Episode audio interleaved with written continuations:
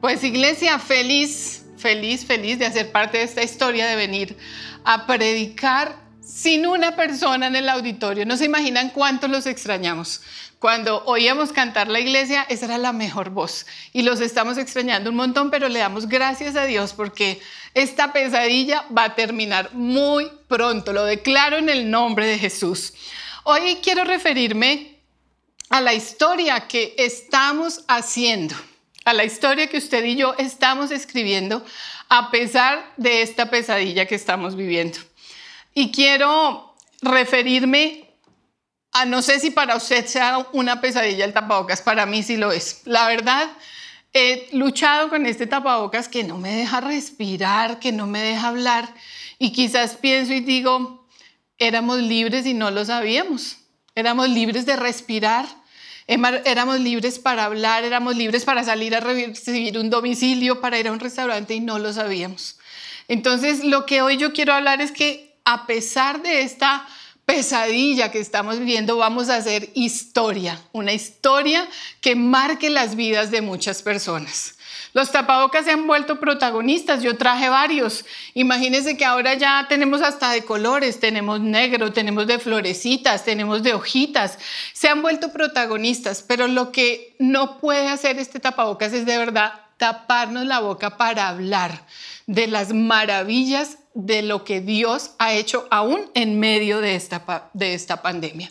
Estamos viviendo algo histórico, yo no sé si usted se ha dado cuenta, pero vamos a hacer historia.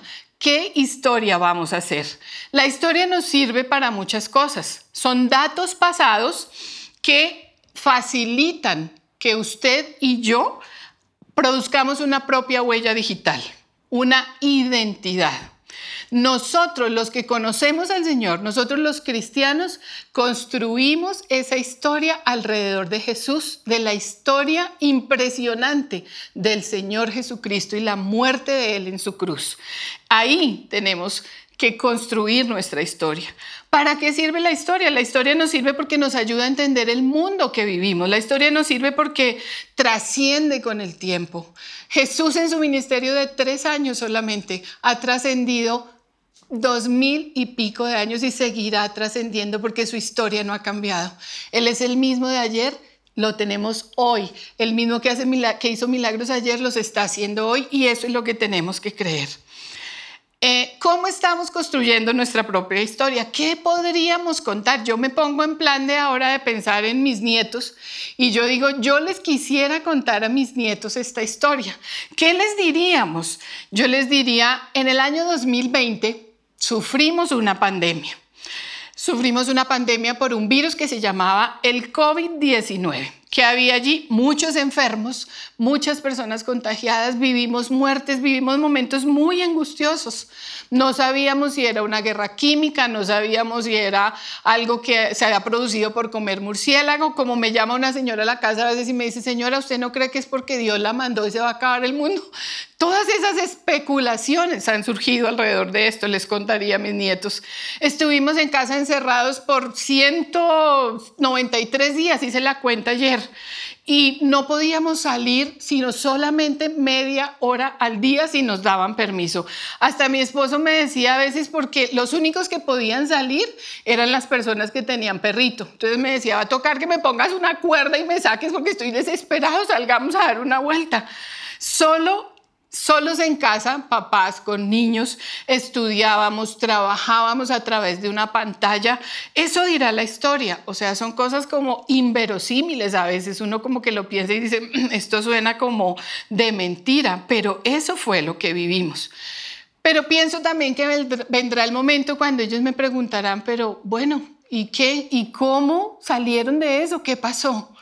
Y ahí es donde yo quiero que mi vida sirva para hacer real lo que dice la palabra de Dios en, los Salmos 145, 3 al 4, que dice, grande es el Señor, eso les diré. Él nos sacó de esto, Él es el más digno de alabanza. Nadie puede medir su grandeza, ninguna plaga, ninguna pandemia va a poder medir su grandeza. Que cada generación cuente a sus hijos de tus poderosos actos y que proclamen tu poder. Aquí, en este momento es donde yo quiero hacer historia y quiero marcar las vidas de mi siguiente generación. Eh, en casa vivimos una historia simpatiquísima que se las quiero contar. Veíamos películas y nos contábamos entre, entre mis dos hijas y sus esposos y nosotros vimos esta, vimos esta. Nos enganchamos con una, una historia en Netflix que hablaba de un, un youtuber que fue a Corea del Norte. Y a nosotros nos impactó eso porque es un país que todo el mundo tiene intriga y quiere conocer, por lo menos nosotros. Pero cuando nosotros dijimos, mm, cuando ellos vean lo que nosotros estamos viendo, dirán, ay, mis papás están charros, qué oso, ¿por qué ven eso? Pues resulta que les contamos y adivinen que se engancharon con la historia. Pero no paró ahí. Cuando terminamos de ver todos los capítulos, llegó un día Juan David y nos contó. Dijo, imagínense que yo viendo esa historia, eh, recordé que mi abuelo había estado en una guerra. Y yo dije, ¿en qué guerra habrá estado mi abuelo? Y me fui a preguntar y resulta que mi abuelo participó en la guerra de Corea. Y yo pensé, mi abuelo participó en una guerrita muy charra ahí, como cualquiera, no sabía ni siquiera cuál, pero participó en la guerra de Corea. Y eso me pareció espectacular. Y los ojos le cambiaron cuando nos contó que su abuelo no había participado en cualquier guerrita. Él estaba contando una historia que le parecía digna de contar, participó en la guerra de Corea. Y no les puedo contar más porque él dijo que iba a predicar un día de eso. Pero lo que quiero con esto es que sepan que esa historia seguramente la van a conocer mis nietos porque sus papás se, las se la van a contar. Pero también sé que la historia del tapabocas será contada. Lo que sí no podemos permitir es que este tapabocas tape nuestra boca para contar las maravillas y los milagros que el Señor hizo. Pero una buena historia tiene un protagonista. Y para Dios, usted y yo somos los protagonistas de esta historia. Estamos escribiendo la historia de nuestras familias para nuestras futuras generaciones. Eso no se lo podemos delegar a nadie. Eso lo tenemos que hacer nosotros. Tomemos esa responsabilidad y escribamos la historia correcta para nuestras familias. Historia que se construye con cada acto y con cada actitud que usted y yo estamos teniendo en estos momentos, en estos momentos de pesadilla, de pandemia. Quiero decirles que nos vamos a mover por varias historias de la Biblia porque me puse a leer historias y el Señor me mostraba que en estos meses el Señor ha estado viendo todo lo que nosotros hacemos y se hizo tan vivo en mí Jehová Roy, el Dios que nos ve. Y tengo algo eh, bordado en mi casa que es como un, un, bordado pequeño y cada vez que lo veo y paso por ahí recuerdo, Jehová Roy, Dios me está viendo en este momento. Entonces en estos tiempos no podemos olvidar que Dios nos está viendo, pero que a través de esos actos estamos construyendo la historia de nuestras familias. Quiero que vayamos a Lucas 17, 11 al 19 donde podemos ver a Dios fijándose y esperando de nosotros algo. La palabra dice, yendo Jesús a Jerusalén, pasaba entre Samaria y Galilea, y al entrar en una aldea le salieron al encuentro diez hombres leprosos, los cuales se, se pararon de lejos y alzaron la voz diciendo, Jesús, Maestro, ten misericordia de nosotros. Cuando él los vio, les dijo, id, mostraos a los sacerdotes. Y aconteció que mientras iban, fueron limpios. Entonces uno de ellos, viendo que había sido sanado, volvió, glorificando a Dios a gran voz, y se postró rostro, rostro en tierra a sus pies, dándole gracias. Y este era un samaritano. Pero miren lo que hizo Jesús. Respondiendo Jesús, dijo, ¿No son diez los que fueron limpiados? ¿Y los nueve dónde están? No hubo quien volviese y diese gloria a Dios, sino este extranjero. Y le dijo, levántate, ve, tu fe te ha sanado. Dios estaba viendo la actitud de los otros nueve. Como en su palabra dice, Dios muchas veces también nos habla y nos susurra al oído y nos dice, escucha, pueblo mío, escucha. ¿Por qué lo dice? Porque ve que nosotros no le damos la gloria, porque ve que nosotros no hacemos lo que Él dice. Deuteronomio 2.3 habla de cuando el Señor nos dio los mandamientos. Y dice, pues son los mandamientos, estatutos y decretos que Jehová vuestro Dios mandó, que os enseñase para que los pongáis por obra en la tierra de la cual pasáis vosotros para tomarla, para que temas a Jehová tu Dios, guardando todos tus estatutos y sus mandamientos que yo te mando. Tú, tu hijo, el hijo de tu hijo, todos los días de tu vida, ¿para qué? para que tus días sean prolongados.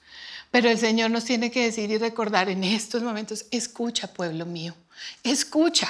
Y buscaba la palabra escucha, que en hebreo tiene un significado diferente al nuestro. En hebreo esa palabra significa escucha, pero responde a lo que escuchas, haz algo más, no te quedes con solo escuchar. Y, siguiendo averiguando las historias, me encontré con otra historia que es la historia de Noé, un hombre al que Dios veía. Esta historia está en Génesis 7.1. Entonces el Señor dijo a Noé, entra en el arca tú y todos los de tu casa, porque he visto que tú eres justo delante de mí en esta generación. Noé tenía un título dado por Dios. Imagínense qué título nos estará dando Dios a nosotros en este momento. Había visto a, Noé y el mismo Dios le dio ese título, le dijo, porque Dios mismo lo había visto y le puso este calificativo, tú eres justo delante de mí. Y parte de ser justo es eso, querer agradar a Dios, ser agradecido, darle la gloria, reconocer nuestros errores, pero sobre todo obedecer lo que Dios dice. Pero Dios le hizo esta invitación a Noé al arca y él lo hizo invitándolo a un lugar seguro. Y la razón de Dios al hacerle esta invitación es porque él vio un testimonio muy honroso en la vida de Noé. Dios no le dice, Noé, construya un arca y métase ahí, váyase y mira a ver cómo se salva. No, Dios le está diciendo, métete ahí con, con toda tu familia, con tus yernos, con tus esposas, con, tus, con tu esposa, con tus hijos. Métete ahí, Noé. Y él le demuestra con esta invitación, yo voy a estar contigo. Yo te voy a preservar tu vida y la de tu familia. Y pienso yo que esa arca olorosa, maluca debió ser. Debía oler a feo. Imagínense todos los animales, todo el tiempo que estuvieron en esa arca sacando todo lo que ellos hacían, todo lo que comían, debía oler horrible, debía ser una arca muy fea. Fue para Noé su palacio, en donde Dios le preservó la vida a él y a su familia. Y así debemos sentir nosotros nuestras casas hoy. Dios nos está preservando, está haciendo de nuestras casas un refugio seguro, pero tenemos que habitar con Dios y ser conscientes de que Él habita con nosotros. ¿Sabe por qué? Porque Dios se complace especialmente en los que son buenos en tiempos difíciles y en lugares malos. Especialmente hay una complacencia de Dios. A quienes se conservan puros en tiempos de iniquidad, Dios nos va a guardar seguros en tiempos de calamidad. Y esa debe ser nuestra verdad. Porque Dios dice que hace una diferencia entre los que son sus hijos y los que no lo son. Y la historia está en Éxodo 11 del 4 al 7. Nos cuenta la historia cuando estaban sucediendo las plagas en Egipto. Y esta vez la plaga era la muerte de los primogénitos. Y, y, en Éxodo nos habla Moisés que dice así, Moisés anunció, así dice el Señor, Hacia la medianoche pasaré por todo Egipto y todo primogénito egipcio morirá. Desde el primogénito del faraón que ahora ocupa el trono hasta el primogénito de la esclava que trabaja en el molino. Lo mismo que todo primogénito del ganado. En todo Egipto habrá grandes lamentos como no los ha habido ni volverá a verlos. Pero entre los israelitas, mi pueblo, ni los perros moverán su lengua, dice una versión, ni los perros les ladrarán a persona o animal alguno. Así sabrán que el Señor hace distinción entre Egipto e Israel. Porque Dios, cuando es testigo de nuestra integridad, Él va a ser también testigo a favor de nosotros cuando Dios nos llame y nos pregunte, ¿cómo actuaste? ¿Cuál fue tu actitud? ¿Dónde estaba yo en ese momento? Porque Dios no usa tapabocas. Lo que Dios usa son unas gafas blancas grandes, me las imagino, unas gafas que pueden mirar nuestro corazón. Y Dios está mirando nuestro corazón en este momento. Y es lo que nos debe preocupar. ¿Qué es eso que estamos guardando? ¿Cómo estamos actuando? Pero además de eso, en esta historia tenemos que identificar esas oportunidades que Dios nos ha dado, porque Dios siempre es un Dios de segundas, terceras, cuartas oportunidades. Y de hecho la virtualidad, como decía el pastor, o sea, hacer los matrimonios virtuales, estar aquí hoy grabando para que muchas personas conozcan del Señor, es una oportunidad que Dios nos está dando. Los dones han sido dados por Dios y tienen que ser puestos a su servicio. Entonces, como iglesia seguimos creciendo, o sea, ni siquiera podemos nombrar las cifras de crecimiento porque de verdad que la iglesia ha llegado más lejos, no se ha detenido. Como les contábamos, hemos hecho matrimonios virtuales. Ahorita vamos a hacer nuevo pacto, la ceremonia colectiva para las parejas que, que se quieren poner en orden con Dios y las que van a recibir bendición. Porque son oportunidades que Dios nos da. Y para esta historia de oportunidades les traigo otro personaje de la Biblia. No es tan juicioso ni tan nerd como, como, como Noé. Este del que vamos a hablar hoy es de Jonás en este momento. Eh, eh, Jonás tuvo varias oportunidades dadas por Dios, pero Jonás es un profeta pues que no nos lleva tanto a imitarlo, porque, porque tuvo ciertas cosas como difíciles, pero sí podemos aprender de los errores de Jonás. El libro de Jonás, la historia de Jonás empieza con un Jonás desobedeciendo a Dios. Imagínense esto. ¿Y sabe cómo termina? Quejándose con Dios de lo que Dios había hecho. Pero a pesar de que Jonás tenía ese corazón por allá pataletudo, difícil, rebeldongo, eh, que sufría como de depresión y de malos genios, Dios estaba trabajando en él porque él tenía un propósito. Vino la palabra del Señor a Jonás, hijo de Amitai, diciendo, levántate, ve a Nínive, a la gran ciudad, y proclama contra ella, porque su maldad ha subido hasta mí. Pero ¿qué hizo Jonás? Sí, se levantó, pero se fue a Tarsis, lejos de la presencia del Señor. Entonces, ¿cómo empieza el libro? Con la desobediencia de Jonás. A raíz de que el Señor le dio una segunda oportunidad a Jonás, él obedeció y fue a Nínive y proclamó lo que el Señor le dijo. Les advirtió que iban a ser destruidos. ¿Y qué pasó? Nínive se arrepintió y empezó a pedirle perdón al Señor.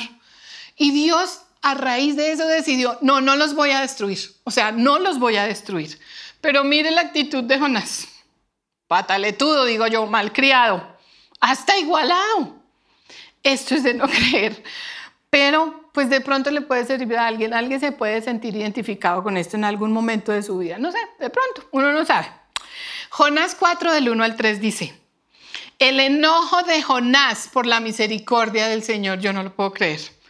Este cambio de planes de no destruir a Nínive a raíz de que Jonás fue y proclamó, hizo y obedeció lo que Dios le dijo, molestó mucho a Jonás y lo enfureció. Entonces le reclamó al Señor, Señor, ¿No te dije que antes de salir de casa que tú harías precisamente esto? Por eso huí a Tarsis. Sabía que tú eres un Dios misericordioso y compasivo, lento para enojarte y lleno de amor inagotable. Estás dispuesto a perdonar y no destruir a la gente. Entonces mejor quítame la vida. Prefiero estar muerto y no vivo si lo que yo predije si lo que yo predije no va a suceder, prefiero estar muerto. Yo decía, Jonás, ¿cómo se atreve a decirle esto al Señor? Pero ¿sabe cuál fue la respuesta del Señor? La palabra dice, el Señor respondió, ¿te parece bien enojarte por esto? ¿Te parece bien que nosotros en estos momentos estemos siquiera desagradecidos o enojados cuando estamos vivos? Pero no deje de leer Jonás 2, 7 al 10, para que vea que cuando se sintió muerto cuando estaba dentro de la barriga de ese gran pez, ahí sí no estuvo ni pataletudo. Ahí sí oró y dijo, cuando la vida se me escapaba recordé al Señor. Elevé mi oración sincera hacia ti en tu santo templo. Los que rinden culto a dioses falsos le dan la espalda a todas las misericordias de Dios, pero yo te ofreceré sacrificios con cantos de alabanza y cumpliré todas mis promesas, pues mi salvación viene solo del Señor. Entonces el Señor ordenó al pez escupir a Jonás sobre la playa. Pero ahí Jonás tenía claro que solo el Señor, de solo el Señor podía venir su salvación. Y eso es algo que usted y yo en esta historia tenemos que tener claro. Porque para poder hacer historia, para que usted y yo hagamos historia, tenemos que tener tan claro que solo en el Señor tenemos salvación. Pero lo triste de esta historia, eh, toda historia tiene una parte triste a veces. Y lo más triste es que sí, tuvimos bajas de personas. Es difícil cambiar los números por nombres. Y hace ocho días estuvimos en un sepelio virtual de una persona de la familia muy cercana a nosotros. Pero aún ahí, aún después de las preguntas de sus familiares y decir, Dios, Dios, ¿por qué no estabas ahí? Dios demostró que Él estaba ahí, que sus ojos nos seguían viendo. Cuando nos dio una palabra en Isaías 57, uno que dice, la gente buena se muere. Muchas veces los justos mueren antes de que llegue su hora, pero a nadie parece importarle el por qué. Tampoco se lo preguntan a sí mismos. Parece que nadie entiende que Dios los está protegiendo del mal que vendrá. Y esa palabra fue de aliento para muchos de nosotros, porque sentimos la protección de Dios. Entonces nos preguntamos, hoy en día que hablamos con, el, el, hijo o con la hermana o con la persona cerca, dice, ¿qué haría yo si Dios no estuviera con nosotros? ¿A qué recurriría? ¿Dónde estaríamos? Y aquí es donde todos tenemos que recordar la historia sobre la cual estamos basando nuestra vida y la historia que debemos sobre la cual debemos construir la nuestra. La historia que transformó tu vida y que transformó la mía. Esa historia que no cambia con los años. Esa historia que se escribió con la tinta de la sangre de Jesús. Esa es la historia a la cual todos tenemos acceso, usted y yo. Y esa es la historia que tiene que ser contada a nuestras futuras generaciones. Pero ¿sabe por qué? Porque Juan 16:33 habla de que en el mundo podemos tener aflicciones, que nuestros hijos van a poder tener aflicciones. Y si yo he contado bien esa historia, si yo he hecho bien mi labor, de marcar la vida de mis futuras generaciones con esta historia, ellos van a poder confiar cuando vengan tribulaciones, cuando venga algún problema, ellos van a poder confiar en ese Dios que dice, en el mundo tendréis aflicción, pero confiad porque yo he vencido al mundo.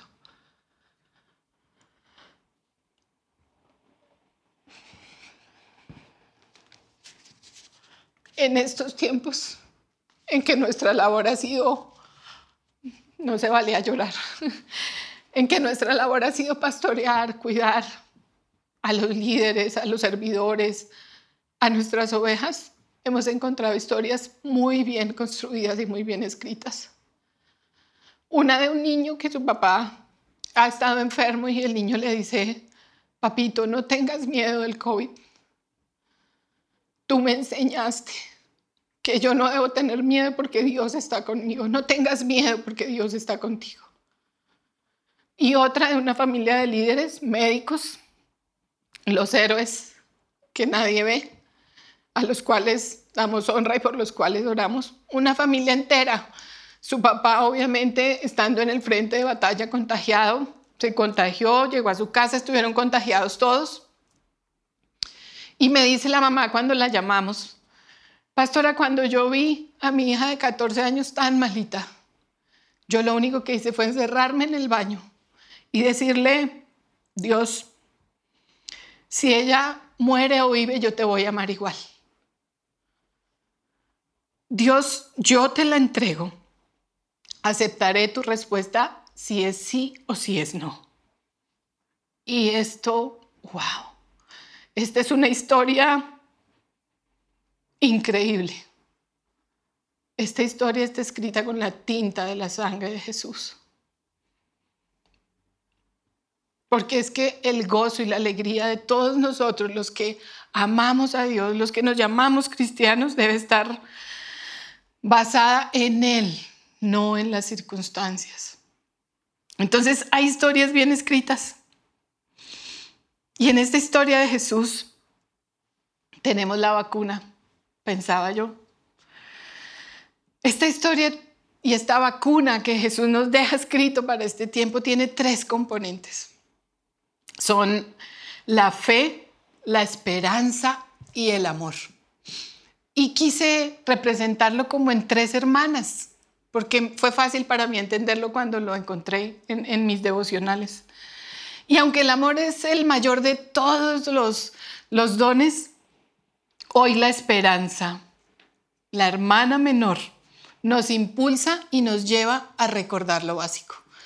Ella nos jala a recordar que la esperanza tuya y mía es la vida eterna. Y a veces lo olvidamos. Olvidamos que después de la muerte no se acaba la vida. Olvidamos que vivir es Cristo y morir es ganancia. La oración más grande que todos podemos hacer es porque Dios fortalezca nuestra fe para enfrentar cualquier prueba que venga, cualquier aflicción que venga a nuestras vidas, para que nada nos pueda separar del amor de Dios. Porque si llega un milagro lo celebraremos, pero ¿y si no llega?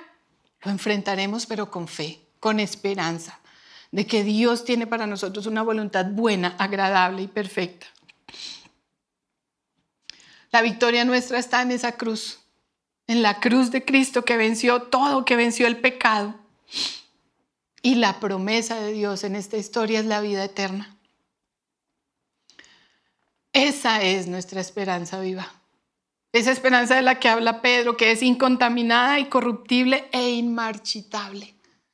Ahí, ahí tenemos que centrar nuestra historia. Sobre eso tenemos que construirla. Así que como lo leía en The Message, la, la interpretación de Message, la Biblia, toma cada día de tu vida cotidiana. Es lo que tenemos que hacer usted y yo tu dormir, tu comer, tu ir a trabajar, tu caminar y colócalo delante de Dios. Esa es una ofrenda que nosotros tenemos que hacer cada día de nuestra vida. Construye tu historia y cuéntasela a tus hijos. No permitas que un tapaboca te tape la boca. No, abre tu boca para contar las maravillas de Dios. El Salmo 78.4 dice, no les ocultaremos estas verdades a nuestros hijos. A la próxima generación les contaremos de las gloriosas obras del Señor Jesucristo, de su poder y de sus imponentes maravillas. Porque no podemos eh, eh, olvidar que la tinta de la sangre de Jesús es la que escribió esa historia que hoy ha transformado nuestra vida. Y tenemos que no ocultarla, sino contarla a muchas generaciones, a todos, a mis hijos, a mis nietos, a los hijos de sus hijos. Eso es lo que debe trascender. Esa historia que no tiene fin y que va a durar por todas las generaciones. Y yo quiero pedirle que en su casa usted se ponga de pie y oremos. Y de verdad, hagamos historia. No olvidemos que este tiempo está sirviendo para que muchos más conozcan del Señor. Dios lo está aprovechando. A pesar de lo triste de la historia, también tenemos oportunidades. Tenemos la posibilidad de ver a Dios obrando, viéndonos, escuchándonos. Pero Él quiere que usted y yo respondamos, que hagamos algo con eso que leemos en la palabra todos los días. Que no se quede solamente en ser oidores, sino que seamos hacedores. Y hoy, Santo Espíritu de Dios, yo quiero invitarte a que te pasees por cada familia, por cada casa y que tú, Jehová Roy, el Dios que nos ve, puedas fijar tu mirada sobre cada familia, sobre cada hogar, sobre cada vida, sobre cada persona, sobre cada situación. Y que ellos puedan confiar en ese Dios que dice, vas a tener aflicción, pero confía, yo he vencido al mundo. Señor, hoy ante tantos corazones adoloridos, necesitados, quizás con hambre, sin trabajo, Espíritu de Dios, trae la certeza de la fe, del amor, de esa esperanza de que tienes escrita una historia para cada uno de nosotros. De que esa historia se escribió con la tinta de tu sangre y que, que estás cumpliendo un propósito en todo esto. Hoy te pido, Señor, que te glorifiques en cada situación, que ellos puedan estar confiados, Señor, en esa esperanza. Todos en este tiempo, Señor, tendremos una historia que contar y tú las conoces todas. Yo te pido que te hagas real sobre la vida de cada familia y de cada persona en este tiempo. Espíritu de Dios, muévete en ese lugar, en cada lugar. Hoy te pedimos perdón, Señor. Si quizás nos sentimos identificados con un Jonás, si quizás hay oraciones que no has respondido y hemos sentido que no nos ves, que no nos escuchas, que no estás pendiente de nosotros. Perdónanos porque estamos seguros que, que la historia que estás escribiendo en la vida de cada uno de nosotros tiene tu plan perfecto y tu propósito. Y que los planes que tú tienes acerca de cada familia, cada vida, cada persona, son planes de bien y no de mal porque son planes que dan futuro y esperanza. Perdónanos si a veces olvidamos lo básico, Señor, lo esencial. Hoy nos arrepentimos y solo estamos afanados por el, por el día a día, por el hacer como lo estuvo Marta. Solo queremos hacer, conseguir. Pero perdónanos si hemos olvidado que nuestra esperanza está en la vida eterna, en esa vida que va más allá de la muerte. Gracias porque tenemos la esperanza de gloria cuando te vemos a ti pendiente de nuestro cuidado, metiéndonos bajo tus alas y haciéndonos sentir seguros. Yo te pido, Espíritu Santo, que tú traigas esa certeza y esa seguridad sobre todas estas familias, sobre cada hogar, sobre cada casa y que te entrones nuevamente como el primer lugar y que todos podamos construir esa historia alrededor de tu historia, de la historia que escribiste para nosotros, Señor. Gracias, Señor. Gracias, Padre. El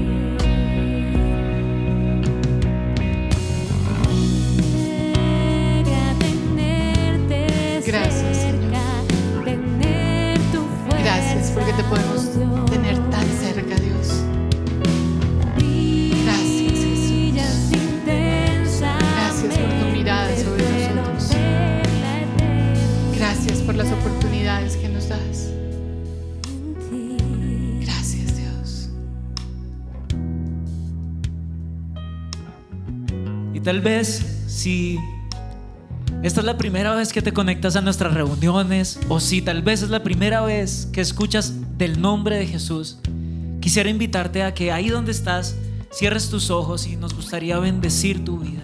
Así que cierra tus ojos y queremos orar por ti.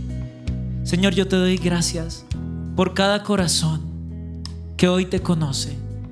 Gracias por cada vida que hoy está escuchando, tal vez por primera vez, tu nombre, o tal vez por primera vez está sabiendo que tus ojos, Señor, están puestos sobre cada una de sus necesidades, que tus ojos están puestos sobre sus anhelos, sobre sus deseos, sobre sus problemas. Y yo te pido que cada una de estas personas pueda saber que tienen un Dios que los ama, que los recibe con brazos abiertos. Y quiero pedirles el favor que repitan allí esta oración conmigo. Vamos a decir, Padre Dios, yo te abro las puertas de mi corazón. Te recibo en mi vida como mi Dios, como mi Señor y como mi Salvador.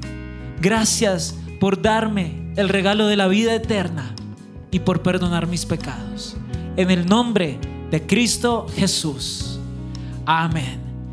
Y esperamos que cuando otra vez nos podamos volver a reunir, quisiéramos verlos, quisiéramos darles un regalo, quisiéramos tener un contacto más cerca.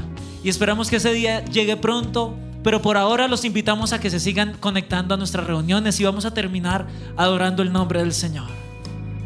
La tinta.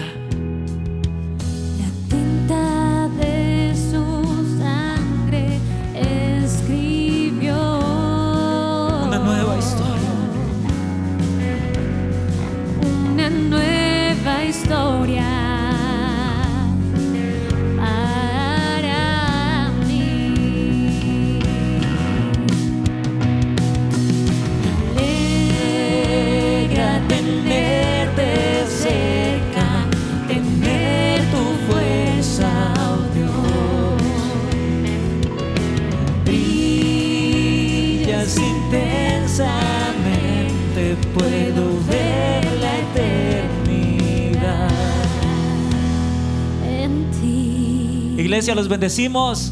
Que tengan muy buena noche.